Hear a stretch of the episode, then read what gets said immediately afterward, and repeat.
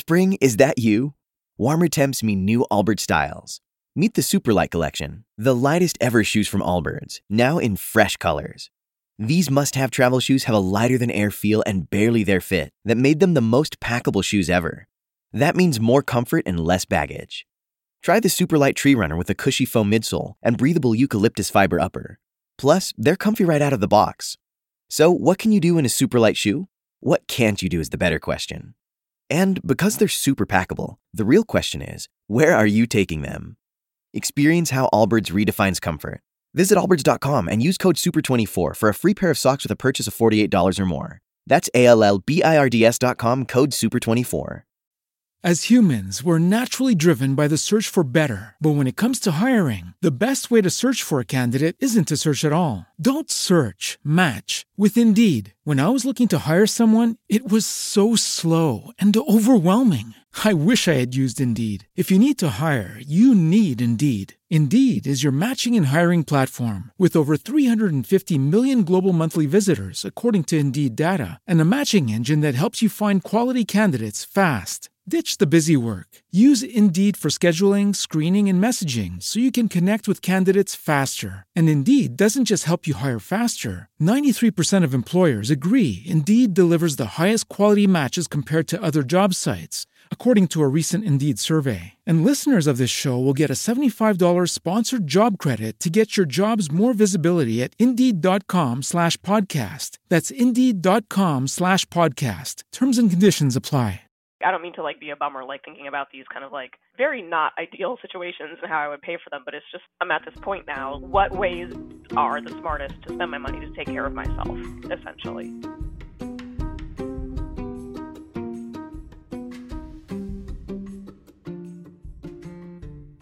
Hello, and welcome to Financials Podcast Future Rich. I'm your host, Barbara Ginty, and I'm also a CFP, which is a certified financial planner.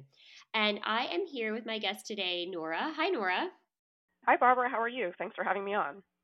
Yeah, thanks for coming on. I'm excited about this episode. As you all know, I love a good spreadsheet, so I have quite the outline for this episode. So I'm excited to go through everything. Awesome. I'm excited to start. All right. So, do you want to give us your age, relationship, income, like all that jazz? Sure. Yeah. I'm 34 years old. I live with my long-term boyfriend um, in a house that we own together. My income is about 83,500 a year, and I work as a software administrator. Very nice. And you are from Eastern Pennsylvania. Correct. Yep. Amazing. And the one thing I will say, we'll just start off with this, is you own your house together and you already have it paid off, I noticed. Yeah, that was like super important to, well, primarily me, and then he kind of went along with my idea of paying off early. We had a very small mortgage in the first place, and then it just kind of became a discussion of like, well, what if we just keep paying it off at the same rate as if we were saving for the down payment in the first place? And that led us to paying it off in like five years. And this was like in 2017 before the crazy housing market fluctuations. I was gonna ask. Okay, so you got you got in dumb luck. Well, no, like sometimes you just get lucky. So you but you were prepared to buy a house then, so that wasn't luck, right? Yeah. So that's fantastic. Okay, wow. So you got it paid off in October of 2021. So you are totally debt free, I believe, right? I am, yes. Yeah, that's in- incredible at 34 to own your own home and be debt free. So let's start with that. That's fantastic. Let's go through. So your salary is a little over 83,000. I like that you noticed this. So when I look through your overview, you get paid every two weeks, which works out to be actually 26 pay periods versus a lot of people who get paid the first and the 15th or the 15th and the 30th. It's only 24 pay periods. So what we like to say is you have like an extra two paychecks if you, you know, budget using the 24. So every pay cycle, you have $2,134 being deposited. Right. Perfect. Okay. And then let's talk about your expenses. So you have really low expenses because you don't have, and I guess this is one thing I want to ask.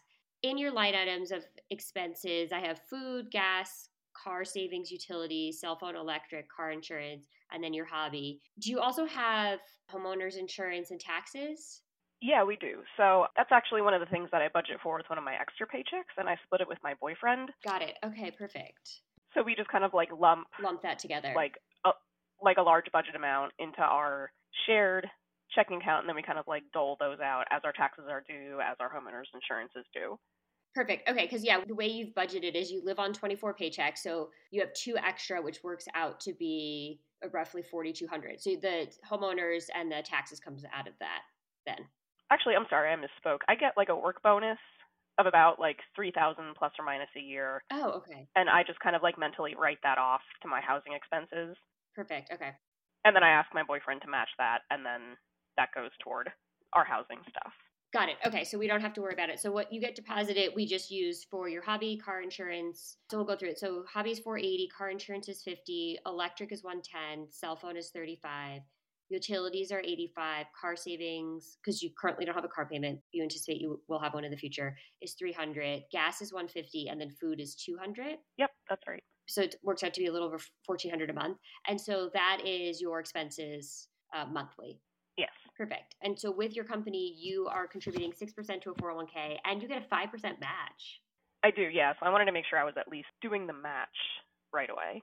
Yeah, absolutely. So then 11% is going into your work 401k. Uh, yeah. And then do you also get health insurance through them? I do, yes, and that's taken out of my paycheck. So when I mentioned that net amount, that 2134, that was post after that health insurance. Yep. Perfect. Okay. So you have quite a bit left over monthly because your expenses are really low, especially given that your work bonus and we'll just say that having the 26 pay periods and the work bonus covers any sort of taxes or you know the homeowners so you have a, quite a bit left over monthly yeah and i guess that's part of why i was interested in reaching out i know that investing and getting serious about that is kind of my next step and it's a little more complicated than just pay off this debt pay off that debt yeah yeah, no, definitely, because you're trying to plan your life here. Okay, so let's. So you've done. You so you have no debt. The house is paid. So you really have very minimal living expenses. You have very low budget. Like I might need some tips on how you only spend two hundred on food a month. I think I don't know.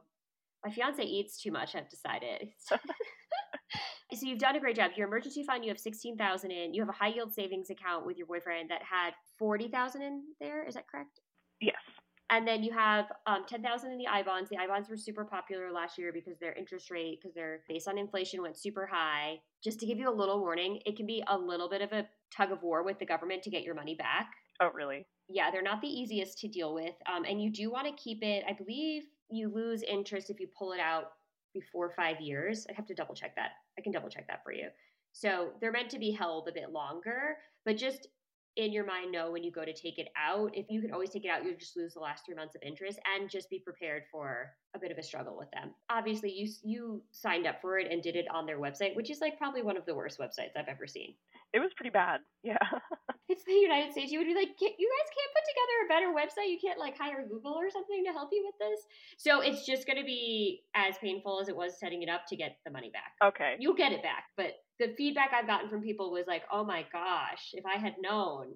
So some people did it where they were like, oh, I'm just going to do it for 15 months. So I get just 12 months of interest and then get it back. And I think some people were a bit frustrated with like how much time they had to spend. You obviously have an emergency fund. You also have a high yield savings account. So I would go to the I bonds last just prepare yourself that it's not going to be a straightforward, seamless process. Okay, I'll keep it in mind, definitely. Not to like rag on the government, but they really can do a better job. I'm not exactly sure why their websites are so bad, but that one's particularly bad. And we'll talk about Social Security in the future as well. But Social Security is also like you just got to be prepared for a battle. Like you just got to be ready to wait and waste a lot of time. But so okay, so you have all those savings, and then you've done a really great job with your retirement. So you have two former 401ks, one that's 71,000 and change, and one that's 52,000 and change, and then your current job, which is where you're contributing six percent, getting a five percent match. Um, that's just under 5,000. So you have about 128,000 already saved for retirement, which is great.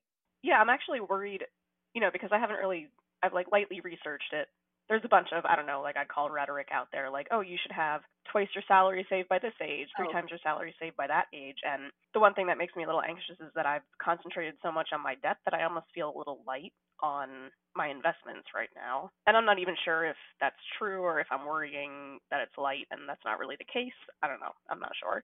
So I think the one thing that's hard about personal finance is it is very specific to the individual. And so I really think all of those benchmarks are kind of fun. You really shouldn't be ranking yourself against anybody else but yourself because I haven't seen someone with food at 200 a month in a long time. So it's all about your own expenses and what you've if what you've saved will sustain what you are desiring. Yeah, totally. there is no right or wrong because like I've seen people and I've, I've said this to people before, it's not as much about how much you have saved, it's really more about your budget. Because I've had people who've come into my office who have had millions of dollars of saved, but that's not going to sustain their budget because their budget's really really high and they don't want to change their lifestyle. So the money they've saved will not support their lifestyle. Mm-hmm. And I've seen other people who come in and there's plenty of people who would say, well, that's not enough money to retire. It will 100% sustain their lifestyle. They are more than comfortable on that your lifestyle and your spending everyone hates the word budget but what you spend monthly and if that is a comfortable lifestyle for you really should dictate how much you're going to have saved. If you're comfortable in your house and you're comfortable with your current budget i mean you're living on 1400 a month right? That's a really low budget. And if you're comfortable in doing everything you want to do maybe we need a little bit more wiggle room right mm-hmm. you're not going to need as much as somebody who's living on 4000 a month right? I mean, it's just the math, right? You don't need as much to sustain yourself as somebody else does. So I wouldn't get too stressed out about those benchmarks. They're there because everybody wants a benchmark, right? Everybody wants something to strive for. But it's really more about what is your lifestyle going to look like and what are your goals and has your savings is it help driving you towards sustaining that? And I would say yes because now that you've paid off all the debt a lot of people sometimes their just their rent is 1500 a month just rent before they've eaten anything or paid a utility bill or left the apartment is 1500 so oh, your entire cost for the month is 1400 essentially. Right. So now you have all this money left over every month. So you could really if you want to ramp up your savings between now and 40 well, and that's what I feel like I kind of want to explore too. Like I know that I'm in a good spot right now. You know, people use the phrase house poor. I don't want to make myself investing poor to miss out on like, you know, my 30s, my 40s, like really good decades of my life just to be like a miser. Yeah, no, totally. In investing, but I also acknowledge the fact that I'm used to living on a relatively small amount of money and still having funds. I want that to work for me. I want to take advantage of that too. We could do one of two things. We could increase your 401k a little bit because that's going to save you some taxes. Okay, I have a couple ideas. And now this is all going to come down to personal preference. Does your 401k have a Roth option inside of it? It does. Okay, so that's one idea. Up your contribution to your 401k. And the only reason I'm saying because people like listen to this be like, well, she could do a Roth outside of work. Yes, you can do a Roth outside of work. You can also put more in the Roth inside of work. It also eliminates you opening another account and having to manage something separately. If you're already in your 401k at work and they have a Roth option, it just it's much simpler in terms of paperwork that you just add the Roth option and then add money into that inside of your 401k. That's one option. Now, here's the deal. I'm a big fan of the Roths. You go in after tax, it grows tax deferred, and when it comes out, it's totally tax free. So I'm a big fan of them. Really comes down to personal preference. As I said, there's really no right or wrong when it comes to your personal finance with a few exceptions. The other option is if you don't want it to be retirement because you want it to be readily available to you, should you say, Oh, I want to take a big vacation or I want to have access to it, you could also just take money every month and save it in an investment account, which is your private money. You pay, you'll get a 1099 every year and pay taxes on whatever the gains are. Ideally, there's gains. Last year, you would have had losses. And then that's readily available to you. It's your money let's just say we took 2000 like 2800 left over a month but you did 2000 a month into an investment account in a year you'd have 24,000 in there. And if you did that for a couple of years or whatever your lifestyle allows for, you could get close to having 100,000 just in a non-retirement account. Yeah, that would be after like a little over 4 years. I would have 100k. Yeah.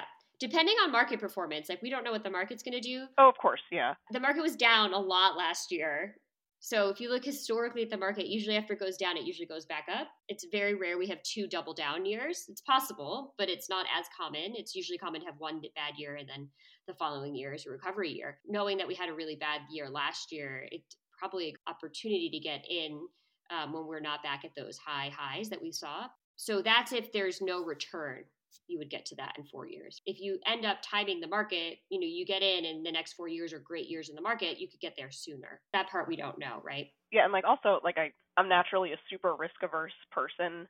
So just opening myself up to investment possibilities right now and understanding the, you know, fluctuation of the market is just like, okay, I need to take these risks now. So it's kind of like a mental exercise for me to do that. Yeah, and it's important to learn when you are investing that your account is going to go up and down, and that is normal. It's important to understand and know what you own, right? Mm-hmm. I think where a lot of people get tripped up is they don't understand or know what they actually own. And you feel a lot more comfortable, in my opinion, if you know what you own. So, for instance, I'm just going to use name brands. If you, what kind of toothpaste do you use? Uh, Colgate. Okay. So, every day you brush your teeth with Colgate, right? Yes. And you're going to buy, you bought Colgate all through the pandemic. Okay. So you never stop buying Colgate. No matter what happens, you still always buy Colgate because you're always going to brush your teeth every morning and every night. So if your account is invested in, we'll just say Colgate, part of it, not all of it, but part of it's invested in Colgate, and the value goes down, but you go to the store every month and buy a tube of Colgate. I think you feel less nervous about owning it when you're continuing to use it. Okay. Does that make sense? Because you're like, yes, my account value went down a little bit. Colgate went down a little, but I still use it. I still think it's a great brand. It still makes my teeth clean. I'm still going to buy it no matter what happens in my life. It's the understanding of the fact that it's still something that's useful. So, yeah. Yeah, it's still something useful. It's still something that's great. And actually, if you went to the store and they said buy two get one free, you would probably do that, right? Sure. You wouldn't be like, "Oh god, there's something wrong with the Colgate. It's on sale. We are switching." I am no longer buying Colgate. I'm going to be switching to Tom's. There's something wrong with it because they marked it on sale. You'd be like, oh, great, I'm going to buy extra Colgate. Sure. When we go to the store and buy something like toothpaste or laundry detergent or even clothing, right? Like if you have a favorite white t-shirt and it goes on sale, you're like, "Oh, buy two now because that's a good price." The mindset for investing is usually the opposite for whatever reason. Is when it goes down, people say, "Oh my gosh, I don't want to own this anymore. I need to get rid of it." Rather than being like, "Oh, wait, it just went on sale. Let me get some more of it because this is a good product, good service or whatever it is you're invested in. Now that it's on sale, I'll get more." When we go to the grocery store or the retail store, when it goes on sale, we're like, great, I'm going to buy extra because it's discounted and this is a good deal. And no one really thinks about the stock market like that. Yeah, and I've read articles here and there saying like, well, the market's down. It's essentially like buying something that's on sale. I got into the situation that I'm in. I'm like, oh man, maybe I should really like start taking this seriously now that I have the funds to do it. Maybe I'm right in a position where like a downish market could work very well for me. Yeah, it definitely can. And I think the key to being an investor is realizing that it's a long term investment, just like your house, right? So if you went on Zillow every day, your house value goes up every day, right? Zillow will tell you went up, it went down. When it goes down, you don't think, oh my gosh, oh my gosh, what am I going to do? It went down $1,000 today. It's a long term investment. It doesn't matter if it goes up and down one week or the next week because you're there for ideally, right, 15, 20, 30 years. It's a long term investment for most people. That's the same attitude you should have with investing, which is this is a long term investment. So the day to day shouldn't really give me anxiety. I'm playing the long game. So it's okay if it goes up and down. And when it goes down, I'm going to look at those as opportunities versus I'm going to get out. A lot of people say when it goes down, like, I don't want to lose money, so I'm going to get out and go in the bank. Well, the bank is only going to get you so far in life when you have a long term horizon, right? Especially for us with our age, for like the last 10 years, the bank paid nothing. So if you had your money in the bank, it made nothing. Right. Now, granted, last year was a terrible year in the market, but overall, if you had been in the market for 10 years and you only had the one down year, you're still way ahead of somebody who was in the bank. Sure. Yeah. I want to get out of that, like, kind of like hoarding money, just like in a stagnant savings account kind of attitude. So you're in the right spot, and it my recommendation would be just make sure that you own good things, something that you understand what you own, so that you're comfortable with the fluctuations because it will always go up and down, and that you have to have the mindset that I'm a long term investor. And when things go on sale, I might actually add to the account. You'll just get more comfortable with it as you you're in it longer. Okay. Yeah, I mean, I understand that that's not something that I have to like obsessively check every day. It's just something that I would have to train my brain to kind of like maybe look at once a month or every couple months or something like that and just understand that it's a good thing overall. Yep.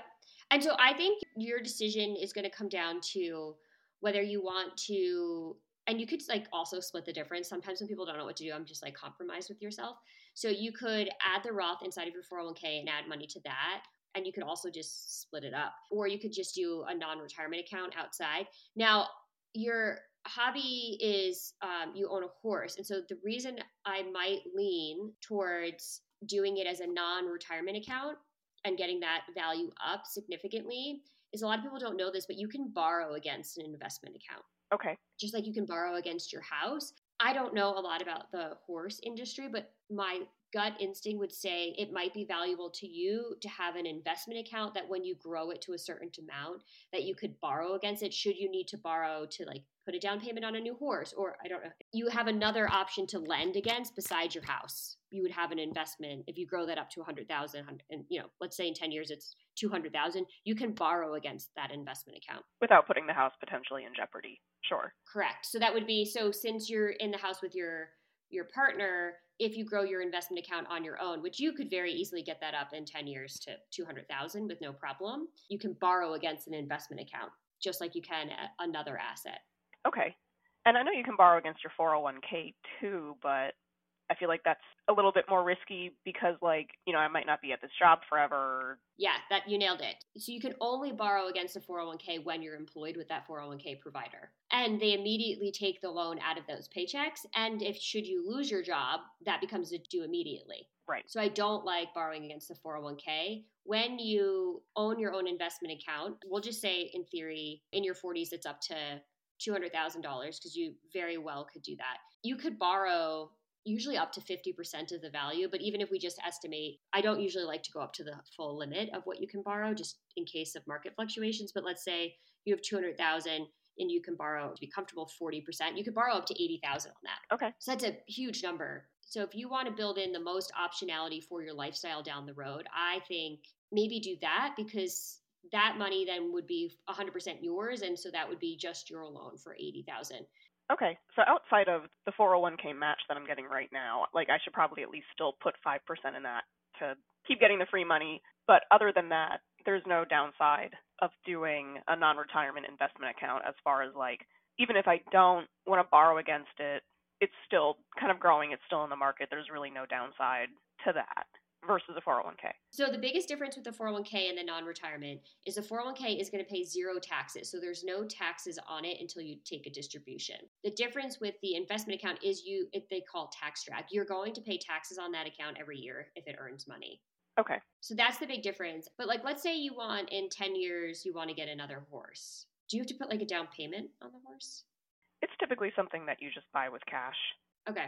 I mean, you could potentially, I would imagine, take out a private loan, but I don't think that's something that I would go for because you're buying like a living animal. Right. My horse is insured at the value at which I paid for her. You know, hopefully it never comes to that.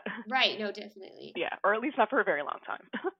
if your goal was just retirement, I would say maybe lean more heavily into the retirement. But I think that if your goal is to have more flexibility with some of your lifestyle goals, I think the non retirement will provide you more optionality. You can borrow against it, you can take it out.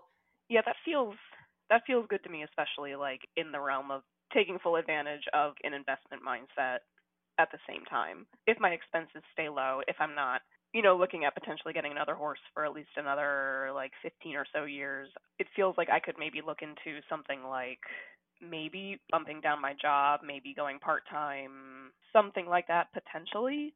I just feel like you know, I'm not going to have any dependents most likely. Like, I'm not worried about, you know, children aren't in my future. I'm not looking at funding like a 529 or a college fund. It's just sort of like, I don't see my expenses growing significantly in the conceivable future. And this is really where it's going to come down to personal preference to make sure that the way you're saving is serving what your ultimate lifestyle goals are. So with your current 401k, you're doing about 9,000 a year between yourself and your company match. You know, and then let's say we did another 2,000 investment account. You could even say I'm going to bump another 1,000 into retirement, only do a 1,000 into the non-retirement. That's really going to be your personal preference because there's pros and cons to all the different types of accounts, right? Roth versus traditional versus non non retirement. Ultimately, I think if you want to have access to the money to be able to pull from it before retirement, I think the non retirement will be advantageous. I also think if you should you need a loan in the future in 15 years, that non retirement account will allow you to borrow against it. So I think those are two factors that would lean me towards doing more in the non retirement. And here's the great thing about this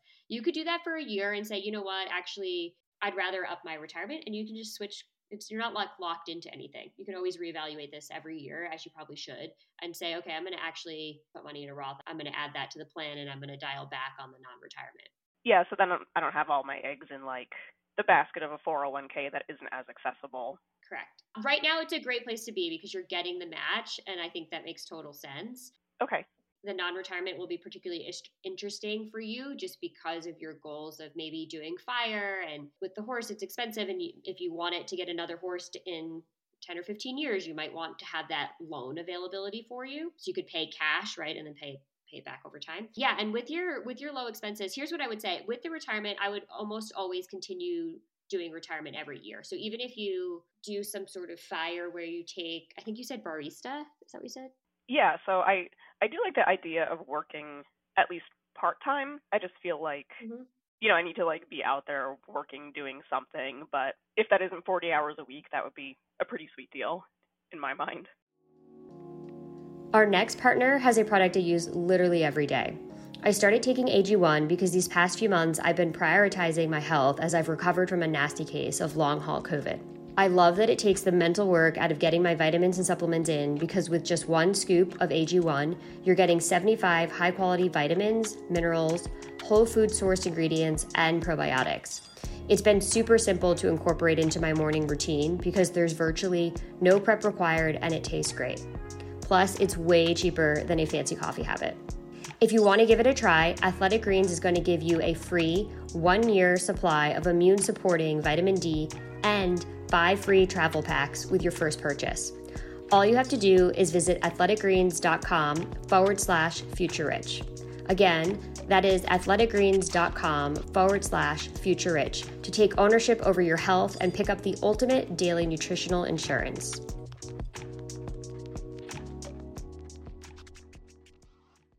Yeah, I think would definitely get up the non retirement. I think that'll give you a lot of optionality. And I think that no matter what, you still always want to be putting something towards retirement. You know, you're doing 11% with the, the match. And then you just have to always you play with the numbers. Because um, here's what I always say about the fire. I think that you need to plan for that time frame, but not jeopardize the permanent retirement. Does that make sense? Yes, 100%. Okay, so like whatever. So let's say at 45, you say, okay, I'm done with corporate life. I'm going to get a fun job to cover my 1400 a month. And at that time, let's just say in 10 years out, you have your retirement is up to 200,000 and your non-retirement is up to 200,000. The barista job will support your monthly income. So you if you have an emergency, you have an emergency fund, maybe you'll pull a little from the non-retirement, but generally everything's going to stay the same. So you're not jeopardizing permanent retirement. Yes.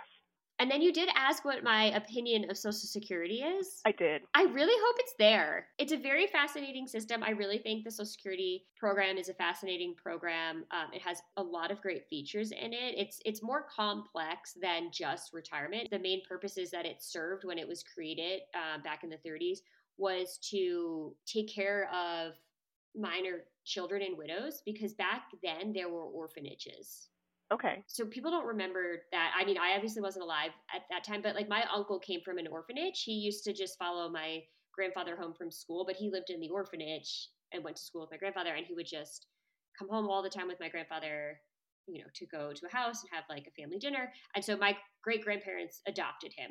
But that was common back then that people went to orphanages. If a female wife lost her husband, she might not be able to afford all the kids, right? And so sometimes the kids would end up in orphanages. One of the main features of Social Security was this widow and minor child benefit. But when they proposed it, they proposed it really as a retirement benefit. But one of the big things that Social Security uh, was doing, the Social Security system was doing, was providing benefits for minor children and widows so that we didn't have people going to orphanages um, which obviously it solved that problem because there's no orph. I, I haven't seen an orphanage in any town that I've been to recently, and you probably have never had seen an orphanage, right? I have never come across one. No. Yeah, but it was it was a thing back then. There was orphanages, and that's where they would send children. Like my uncle, his brothers, when his dad passed, the um, older brother was sent to an orphanage because she couldn't take care of all the kids and feed all the kids. It was a thing back then. And so the Social Security system, one of the main features was to pay for survivor benefits and minor children benefits, but it was sold as a retirement benefit. And that was a great feature of it. And the purpose of that feature was to get the older generation out of the workforce to allow for the younger generation to have jobs. So obviously back then, people didn't quote unquote retire because why would you retire and then live in poverty you would just keep you just work till you die and that's really was the attitude like my grandfather immigrated to this country from ireland and so he didn't know what retirement was you didn't retire you worked and then you died there was no retirement that he knew of. That was the generation they were trying to get out of the workforce. And so when they created Social Security, it was meant to be collected at age 65, and the life expectancy of a male at that time was 63. Oh, okay. Yeah, it was really meant to help like minor children and widows and and disabled people there's like a bunch of other benefits inside of social security besides the retirement benefit. But the retirement benefit was like we're going to give you some money so you get out of the workforce so we allow younger people into the workforce right? So there's more jobs for them. But the intention wasn't to pay you a retirement benefit for 30 years they ran the life expectancy and they're like, okay, life expectancy of a male is 63. So you'll get paid at 65. So not everyone's going to get it. And I forget what the life expectancy was for women then. But now they're running into problems, obviously, right? If that was the intention that most people wouldn't collect, right? Because of life expectancy. Now life expectancy for a female, like the actuarial tables is like 80 something men's a bit younger. But we know a lot of people like you probably know someone who's in their 90s i know people who are in their 90s i mean i've met people who are 100 if you collected 65 and you live to 100 the system wasn't set up for that right? That's not how it was planned for. So i do think that they're going to have to continue to make some adjustments to the system to account for longer life expectancy. So a couple of things that they're already doing, and I think it's going to continue to happen, is they've pushed back the collection age. Full retirement was 65, right? That's what it started out. That's when you collected your 100% benefit. Now it's not 65. If you collected 65, that's considered an early collection, depending on your year of birth. But for us, that would be considered an early collection. And so you don't get 100% of what you've paid into the system, 100% of your accrued benefit. So I really think, and this is just, I mean, we're like basically 30 years out. So who knows if I'm right? Because 30 years is a lot. I think our age to collect is going to be in our 70s. Okay. Where you get your full benefit. And I think that makes sense because if you live, let's say in 30 years, the average life expectancy for a female is 92 if you collect at 72, then you would get a benefit for 20 years. And I think that's probably where it'll fall. You'll probably still be eligible to collect Social Security earlier than that age, but it would be at a reduced amount. Okay. Like I want to keep it in the back of my head, but I don't want to be like, you know, sitting back, like taking it easy, like, oh, I'll get Social Security too. I have to take that into consideration. Like, I don't want to plan. Yeah, you don't want to like be foolish and be like, oh, this will bridge a gap. Yeah, yeah, I agree with you. I think you should plan to cover yourself, and Social Security will be like ideally still be there. And the reason why I think it'll still be there is currently with today, I forget what the exact percentage is, but the majority of senior citizens is the single largest source of income. Meaning, if they took it away or it didn't work, we'd have a lot of senior citizens living in poverty. Right. Which means if they're not on Social Security, they then would then go on a different entitlement system, right? It's not like at 80, if you lose your social security benefit and that's what you're living on and it goes away what are you going to do you would just apply for a different entitlement system so i don't think that they're going to be able to get rid of it i think they're going to have to continue to fix it and there's a few ways they can fix it. And one of them is rolling back the age of collection. Another way is increasing the taxation on it. Right now, only 85% of it's taxable, depending on your income levels. Maybe 50% of it's taxable. So maybe 100% of it will be. I will tell you, when people find out when they retire that they have to pay tax on Social Security, they like lose their minds. But you do pay tax on it. And then the other thing is they can increase the wage base. So, like right now, if you have a really, really high income, you don't pay into Social Security. It's capped at a certain wage. So, it's like another way. So, there's a few ways they can fix it and it'll fix the system or help fix the system. So, I think you'll probably get it. I'm planning on getting something, but I wouldn't, I agree with you. Like, I wouldn't plan on it being like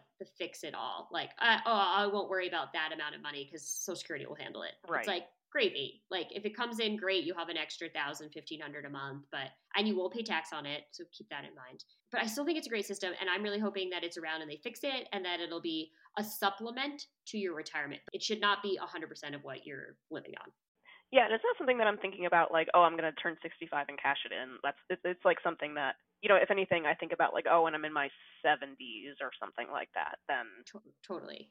I might take advantage yeah. of it when I'm eligible to get the 100% payout of what whatever is going to be eventually coming to me. Yeah. Yeah, I think it's a fascinating system and I really hope that there's like a few like increasing the taxation so it's taxed at 100% if if you're in that income threshold if you're not they don't tax it as much increasing the wage base i think would definitely help that that's like a very politically charged statement, but I do think that it's a great system and I think they should keep it. And I and rolling back the ages, I think that's going to happen anyway. I tried to I went on their website to be honest because I was like I wonder what age it's going to be now and they don't even like extrapolate it as far as our generation.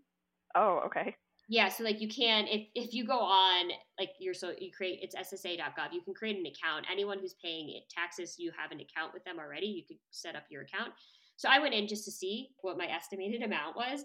But I know that age is not correct because that age is like the same age as somebody retiring this year. So like I know that's not right. They just haven't extrapolated it out to our generation. So yes, I think that's like in your 70s, ideally there's something there. I would never plan on it being. I think it should always be like gravy, like an extra 20%, but it should not be your your major income source. It's not a comfortable retirement if it is, even if you were collecting today.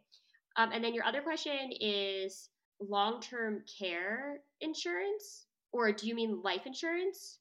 Well, so I don't necessarily mean life insurance. I'm not sure if this is like necessarily I'm not sure how much of this question is in the like financial planning realm. I mean, it is because I'd be paying for it. You know, because I don't plan on having any dependents, I don't plan on having kids. My boyfriend has his own financial scenario going on that he's responsible with. So it's just sort of instead of paying for life insurance, should I pay for something else more focused on myself? Because, you know, again, I'm not necessarily concerned with leaving any kind of um inheritance to anyone. Or like I'm not concerned about like, oh, if I die, I want to, you know, give somebody a lump sum to live on or something like that. Got it. So the only thing I would say is the house is in both of your names. Should you predecease your boyfriend, could he still afford the house on his own? Yes, 100%. Okay. My personal take is you don't need life insurance then. As long as he doesn't lose the house if anything happens to you. And you could, I mean, he would have the emergency fund. You could leave him all the assets if you wanted to. That's your choice. You don't really have any financial obligation to anybody. Okay. I personally don't think you need life insurance. If you said I have a sister or a brother or a niece or a nephew or something that I want to make sure I help with college, but no, if you don't have anybody that you're planning to leave anything to and you're comfortable that if anything should happen, your boyfriend could cover the mortgage, even if he couldn't, that's also personal preference. Like, you know, you could be like, yep, he's on his own. That's right you have the house, you can do what you want. And then long term care insurance is nursing home insurance, like to cover a long term care event should you need um, at home care or skilled nursing care. So if you were to go into a facility, usually I see people purchasing that type of insurance like in their 50s and only if it's offered through work. It's gotten to be quite expensive. Nursing homes are incredibly expensive. And so the insurance for them, the premiums have gotten outrageous. If you don't have anyone that you want to leave anything to, should you need long term care, like should you end up in a nursing home, you would just spend all of your money, right? It would just all go to, towards your care. What I do think might be interesting, and I don't think it would be long term, would be disability. You're more likely to be disabled. Okay. And I very rarely recommend this, but I think given your goals and you have the income to support it, is I would look at work to see if they have short term or long term disability. Okay especially given your hobby like if you got in an, a horsing accident or something happened and you couldn't work for a year or a year and a half that would impact your finances pretty significantly. Right. Sure yeah and like i don't mean to like be a bummer like thinking about these kind of like very not ideal situations and how i would pay for them but it's just i'm at this point now what ways are the smartest to spend my money to take care of myself essentially yeah, I would look, and I, the best way to get insurance usually is through your company because you're getting it as a group, and so there's tend to be better pricing because it, it's a group, right? And they also sometimes don't ask as many questions because they're they know they're going to get a bad risk essentially. Like the way to describe it is my mother is like the worst risk. Like as an insurance company, you don't want my mother. My mother has had millions and millions and millions of dollars of medical care. But she worked for a government agency. And so when they came in to offer insurance to the government agency, they know that if they get 1,000 people, one of those people will be a terrible risk and somebody they would have never sold insurance to. But they're willing to get that one bad person to get the 999 good insurance people, right? Because it's a business. So the only way my mother ever got anything was through government because they would offer insurance to all the employees. There would be no health questions because if they asked her any health question, they'd be like, "Woman, we're not insuring you.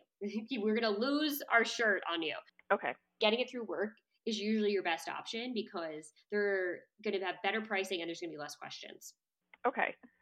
And then like thinking about that as far as like projecting into a potential fire scenario, it would just be within my best interest then to look for a part-time job that also offers some sort of insurance. Exactly. Yeah, you would want a part-time job that offered some sort of benefits so that you had health insurance coverage, right? Ideally some sort of retirement if you could find that.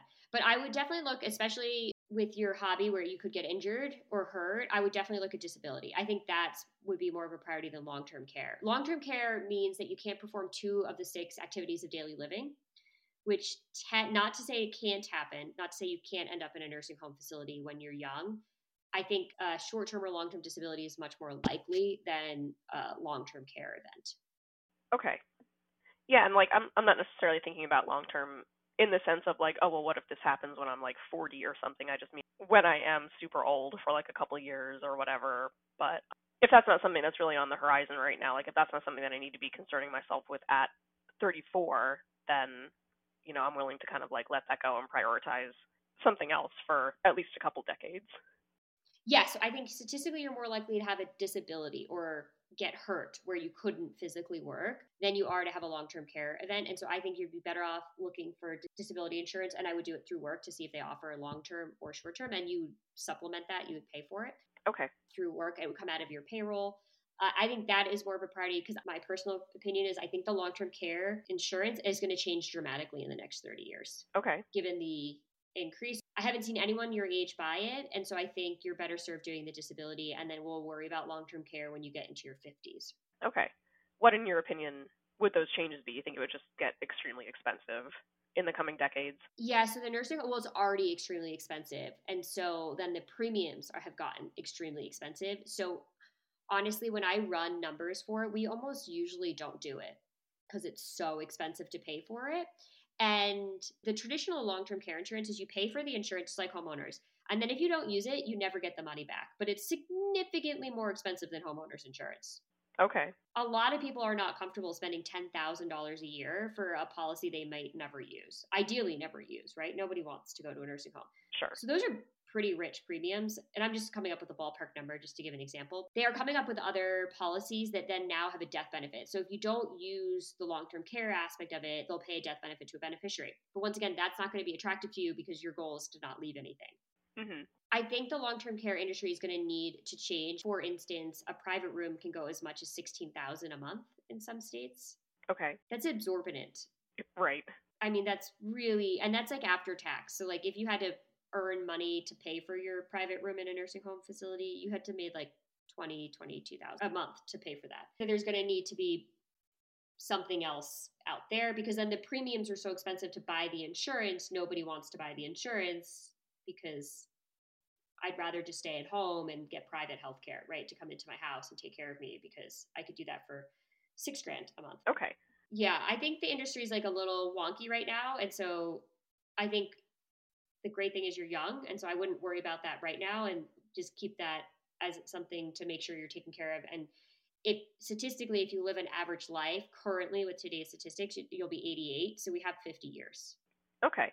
And then in the meantime, that's almost an argument for like quote unquote self insuring, aka bumping up my investments and all that other stuff. Exactly.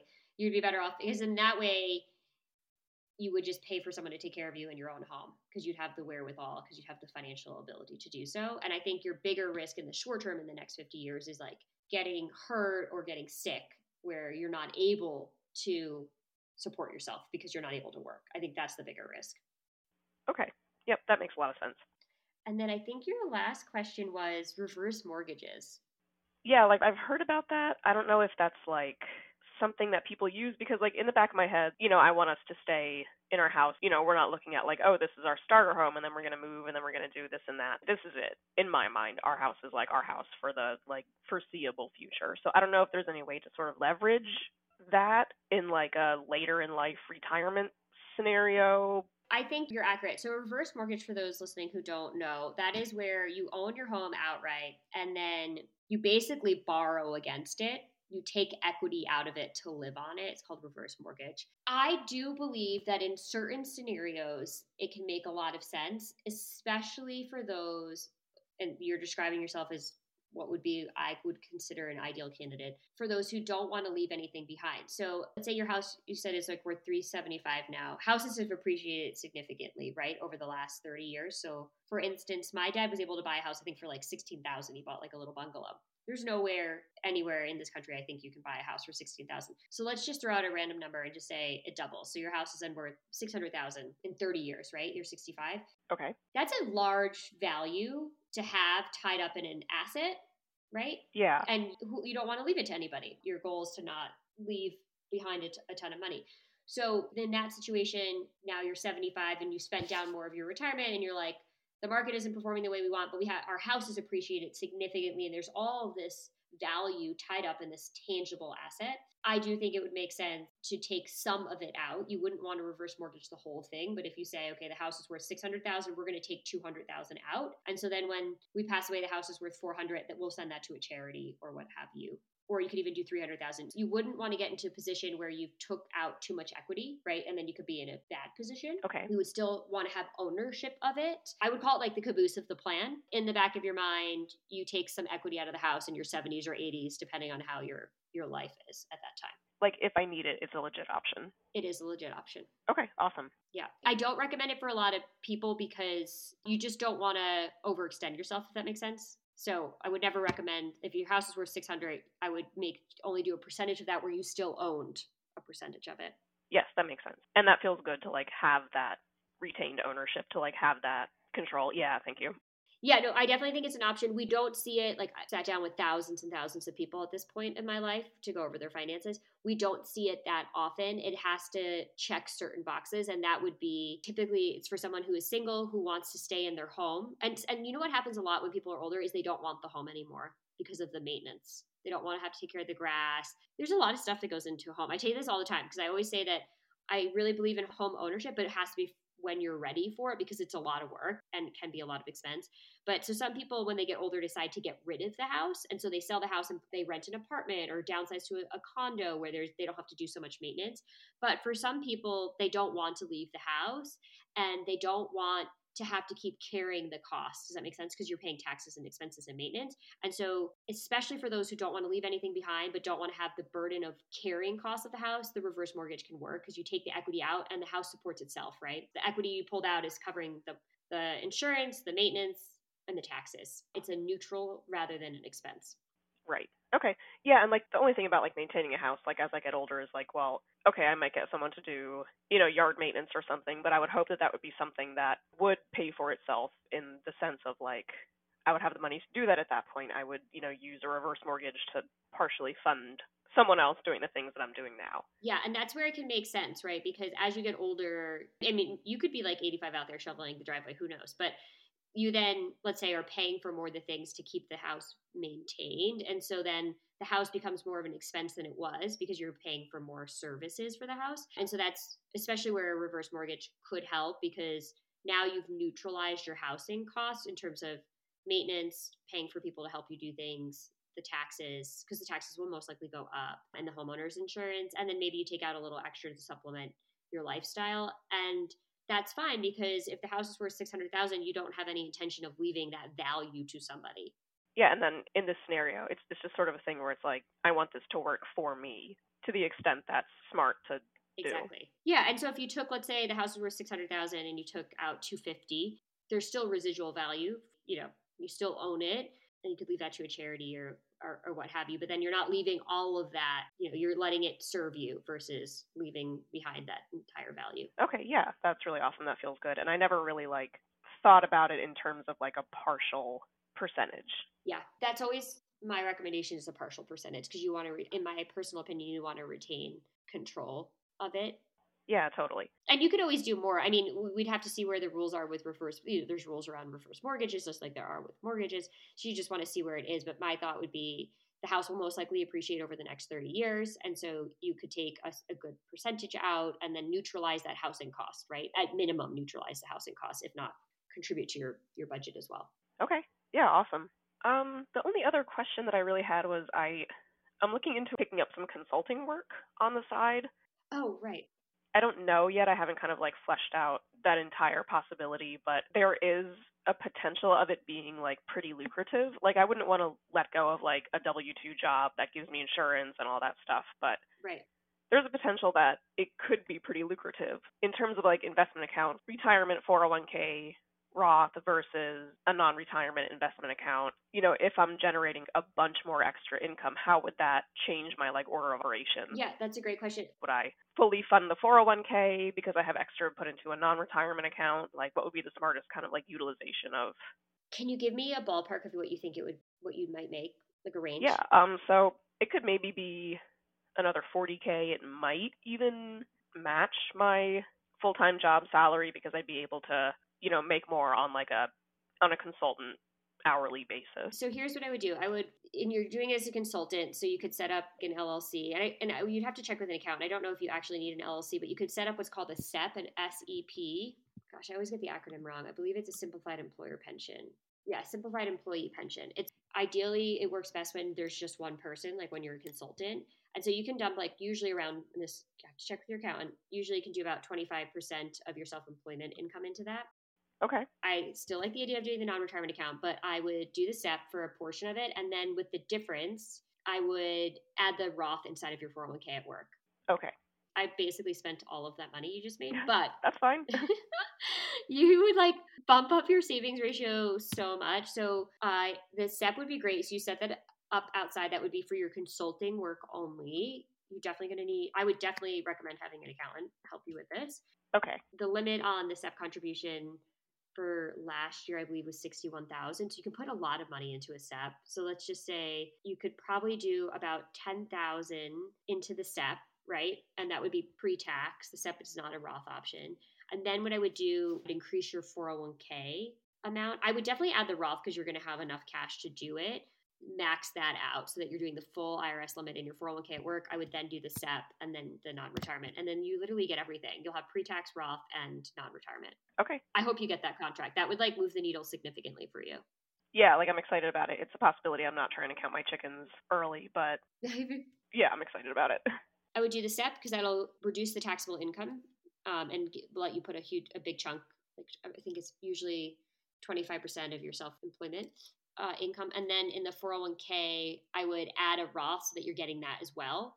Whether you do 5,000 or 6,000 is your choice, and then the remainder of that would be all pre-tax. You can choose how you want to divvy it up, but I would I would hit the IRS limit in that. Gotcha. Okay, makes sense. And then still do your non-retirement, and then you're if you do that for a couple years, you'll really ramp up your retirement and you'll still have money probably left over as well. You'll pay a bit a bit in tax, but that's why I would ramp up the 401k and do the SEP. So that I'm kind of saving the tax on my W two because I'd be getting this extra. Because you're getting the extra. So I do like the idea of still sneaking in a Roth. So you just figure out you could, and that's where the accountant will be critical. So I would sit down with the accountant and say, okay, if I do the SEP for 10,000 and then I up my 401k contribution, so I'm doing 15,000 pre-tax and 5,000 in Roth, where do I fall tax-wise? and I would let the accountant tell you like, can you do six thousand in the Roth and the 401k and get away with fourteen thousand pre tax, or like where are you falling in your income brackets, right?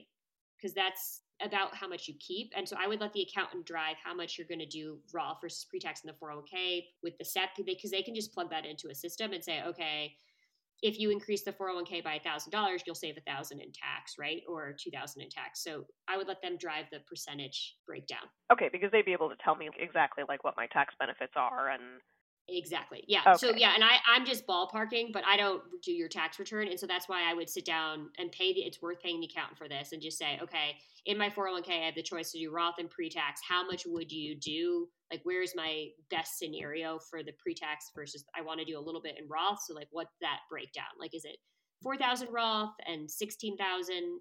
And I would ask them to run the numbers on it and see where your tax liability is based on those differences.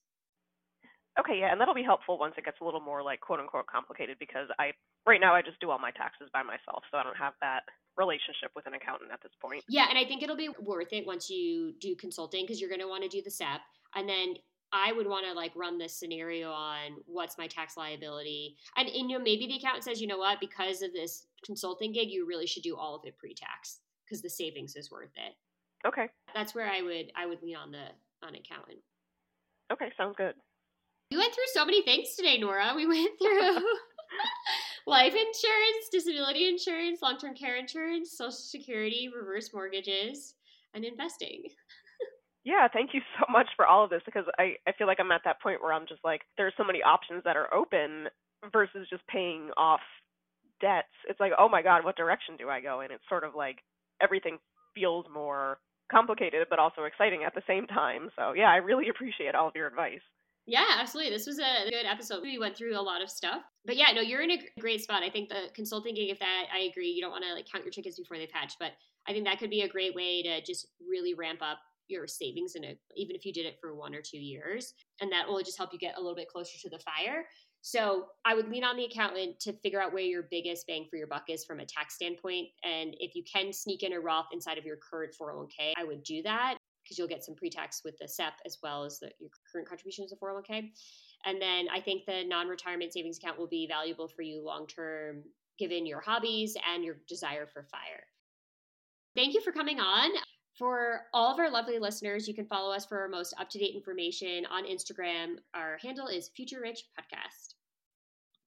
As humans, we're naturally driven by the search for better. But when it comes to hiring, the best way to search for a candidate isn't to search at all. Don't search, match with Indeed. When I was looking to hire someone, it was so slow and overwhelming.